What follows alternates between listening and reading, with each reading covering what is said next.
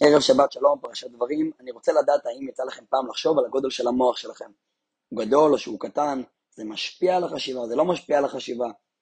אז למען האמת שהמוחות של כולנו הם פחות או יותר בגודל של פחית שימורים, ויש כאלה יותר גדולים, פחות גדולים, אבל זה לא משנה כל כך, כי יכולת החשיבה לא קשורה לגודל הפיזי של המוח. מה כן בעייתי, יכול להיות, גם אם יש לכם מוח פיזי גדול, גם אם יש לכם מוח אה, חכם מאוד, עם יכולת חשיבה עמוקה, הרבה פעמים אנחנו פשוט לא מנצלים אותו בצורה הנכונה. זה כמו משאית ענקית, מהירה, אבל היא נוסעת לאט והיא נוסעת בלי שהיא ממלאת את כל מה שיכולה למלות עליה. אז יש משאית גדולה, היא נוסעת מהר, פשוט היא נוסעת לאט ולא מלאה, אז היא לא מממשת את מה שהיא יכולה להיות. גם המוח שלנו הרבה פעמים יכול להיות גאוני, גדול פיזית, אבל לא מנצלים אותו, הוא חושב עקום. אז איך פותרים את הבעיה הזאת? איך המוח מגיע למצב שהוא באמת ממקסם את עצמו? אז אני חושב שאחד הפתרונות הכי טובים שיכולים להיות למוח, הוא דווקא מעולם החקלאות. הסטארט-אפ הכי גדול שהיה בעולם החקלאות אי פעם. אתם יודעים, כשעץ, או פרח, או כל דבר אחר צומח, בעיקר בעץ, אפשר לראות את זה בצורה הכי ברורה שיש, הוא לא צומח בצורה שמניחים עץ, ואז לידו צומח עוד עץ אחד.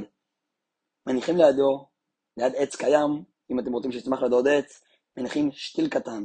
שתיל שהוא בסדר גמור, הוא הרגע הורדתם אותו, הוצאתם אותו מתוך איזה פרי או משהו כזה, והשתיל הזה נרקב, נעשה מכוער ומסריח, ודווקא כשהוא במצב הזה הוא נבקע, יוצאים ממנו שורשים, הוא נאחז בקרקע, הוא מצמיח את עצמו לגובה, ואז צומח עץ חדש. הריקבון, הריח המסריח, המראה המכוער שלו, מובילים אותו לשלב הזה שבו הוא יכול להצמיח שורשים, ואחרי זה גזע, ואז פירות.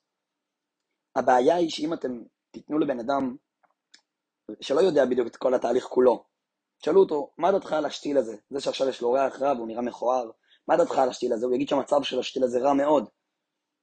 כי זאת הבעיה של המוח שלנו, אנחנו הרבה פעמים חושבים בקטן, אנחנו חושבים על הכאן והעכשיו, אנחנו חושבים על מה שנוח לנו לחשוב. אנחנו חושבים על זה שכרגע הריח שלו מסריח, כרגע המראה שלו מכוער. אז מה אם עוד שנתיים, שלוש, הריח המסריח הזה והריקבון הזה יובילו לצמיחה של עץ שלם מלא פירות? אנחנו לפעמים חושבים בקטן, וזאת הבעיה של המוח שלנו. כל דבר בחיים שלנו מורכב מהליכה אחורה כדי ללכת שתי צעדים קדימה. הבוקר מגיע אחרי שהיה לילה. המטוס אפילו כדי, כדי להמריא, הוא הולך טיפה אחורה כדי לקבל תנופה. הריון, צירים כואבים. גם בצמח, כדי לצמוח, להצמיח עץ חדש, הזרע צריך להירקב.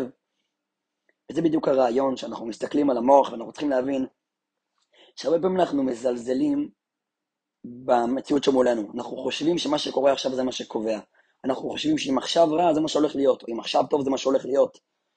כשאנחנו נמצאים בתשעת הימים, בימים שמציינים באמת חורבן בית המקדש, מפלתו של העם היהודי אז, בימים ההם, אנחנו כל כך כוספים מאז, מאז שנחרב לנו בית המקדש, אנחנו כוספים לגאולה, שאז העולם יהיה טוב, מושלם, ויהיה אחדות ואהבת חינם, ונהיה כולנו קרובים לקדוש ברוך הוא. אנחנו צריכים רגע לזכור את החשיבה בקטן שהייתה אז, ואת החשיבה בקטן שיש לנו היום. שירושלים נחרבה, לפני שהיא נחרבה, היה קרע בעם.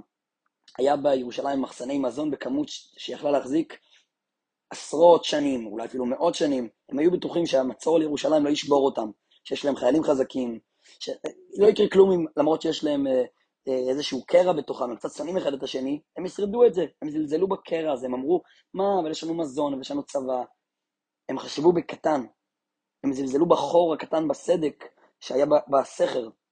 החור הקטן הזה הפיל את ירושלים. הקרע הקטן הזה. אסור לנו לזלזל בדבר, בחורים קטנים. כמו אה, סירה שיש בה חור קטן, המים נכנסים פנימה והספינה טובעת. מצד שני, כשמסתכלים על אה, עולם שיש בו שנאה ופילוג ובעיות רפואיות ובעיות כלכליות וטרור ובלבול וייאוש ואי אמונה זה הזמן שלנו להגיד שכל הדבר הזה, כל החורבן הזה מול העיניים שלנו, שאין בית מקדש, ששונאים, שרבים, שמתווכחים, שחסר כסף, ש, שיש תחושה שהכל רע. צריכים להסתכל בגדול עוד פעם. עוד פעם להכריח את עצמנו להסתכל כמו שבחורבן בית מקדש היה צריך להסתכל בגדול ולהגיד, שמע, הקרע הקטן הזה הוא לא קרע קטן, צריך להתייחס אליו ברצינות, כי בטווח הארוך מאוד מסוכן. צריך להתייחס לכל המצב הגלותי הזה, לריקבון הזה בטווח הארוך.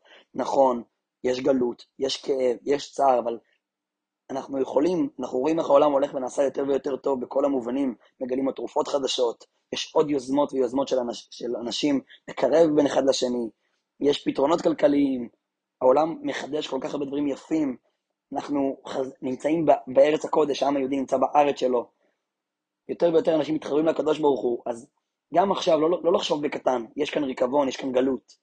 אוקיי, יש כאן ריקבון, אנחנו בדרך לעץ, אנחנו בדרך לצמיחה, אנחנו בדרך לבית המקדש. התפקיד שלנו הוא לראות בכל ריקבון את הצמיחה שלו, לראות בכל גלות את הגאולה שלה בקרוב ממש. שבת שלום לכולם, משיח נאו.